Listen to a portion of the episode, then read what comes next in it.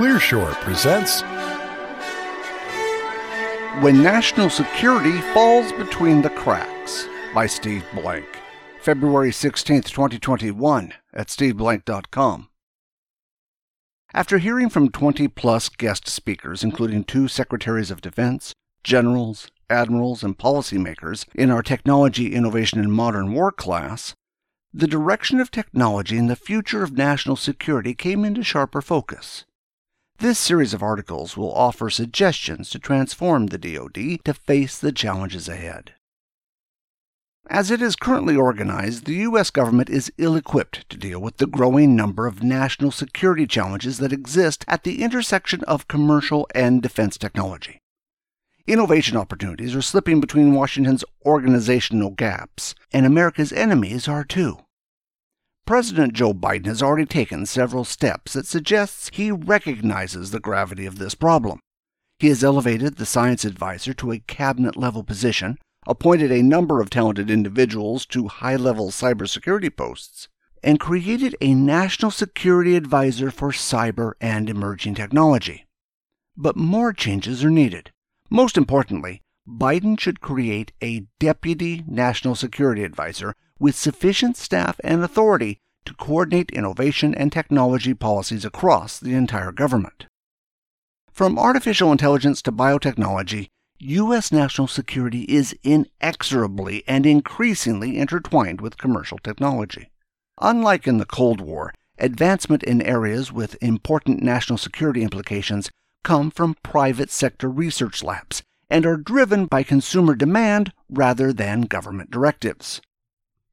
Yet it remains unclear who in the government now sets policy for or has final say over issues that cross the boundaries between academia, defense, commerce, and diplomacy. In addition to the National Security Council, bureaucratic contenders currently include the Commerce Department, Federal Communications Commission, Federal Aviation Administration, Council of Economic Advisers, Treasury Department, the Office of Science and Technology Policy, and the Office of Management and Budget.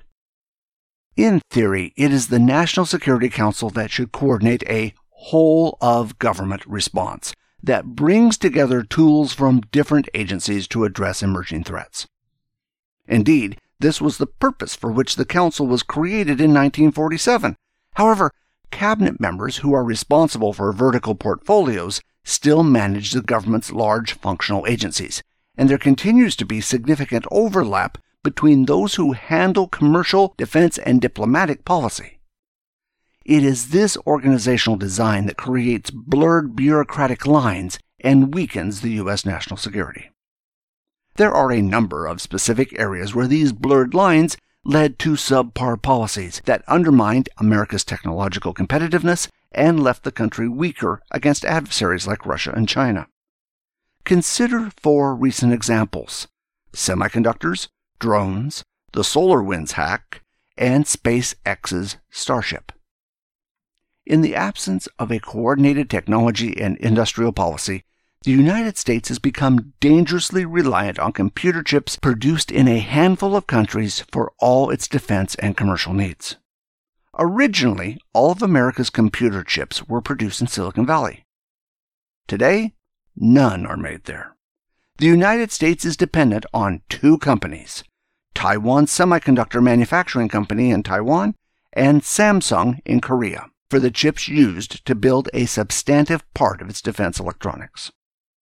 Around 60% of the chips Taiwan Semiconductor Manufacturing Company makes are for American companies.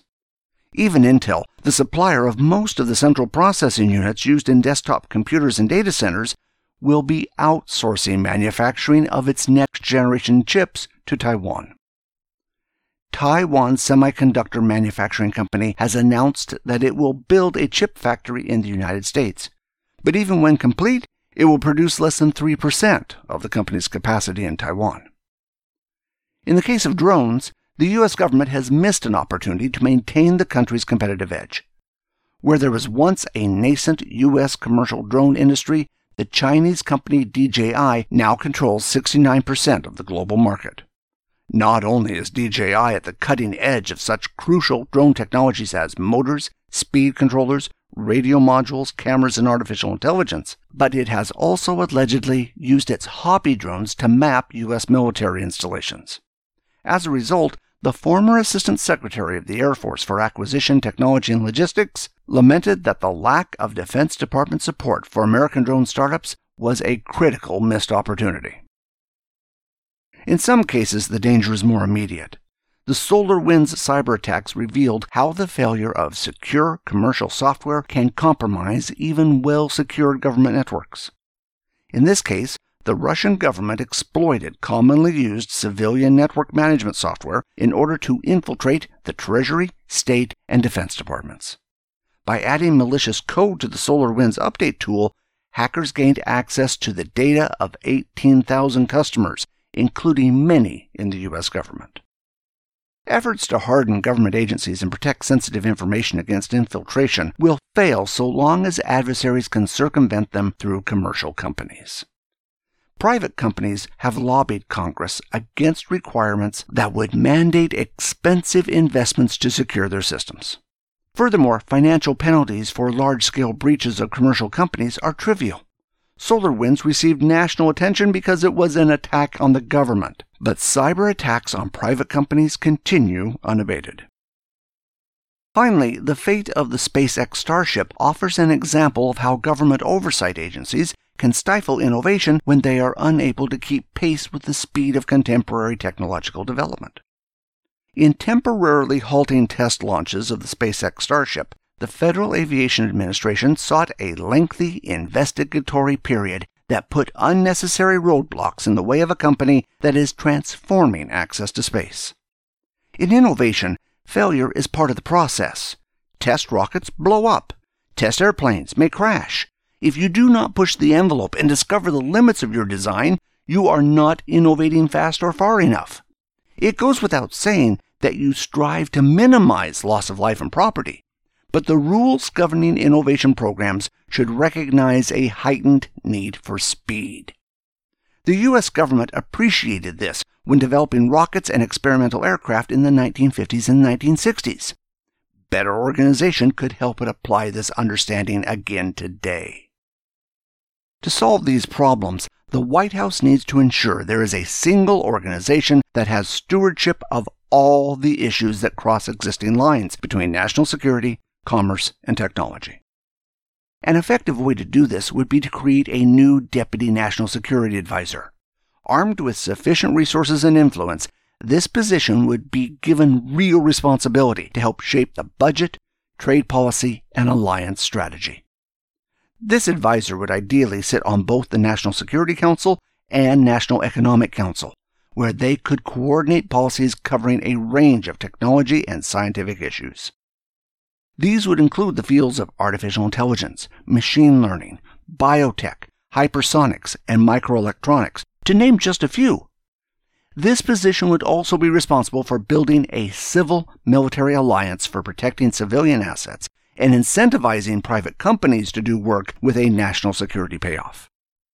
The reach of the new Deputy National Security Advisor would also be enhanced by putting appointees in key agencies such as the Department of Defense, the Office of Management and Budget, and the Office of Science and Technology Policy, who would be responsible for leading and coordinating innovation policy across the government.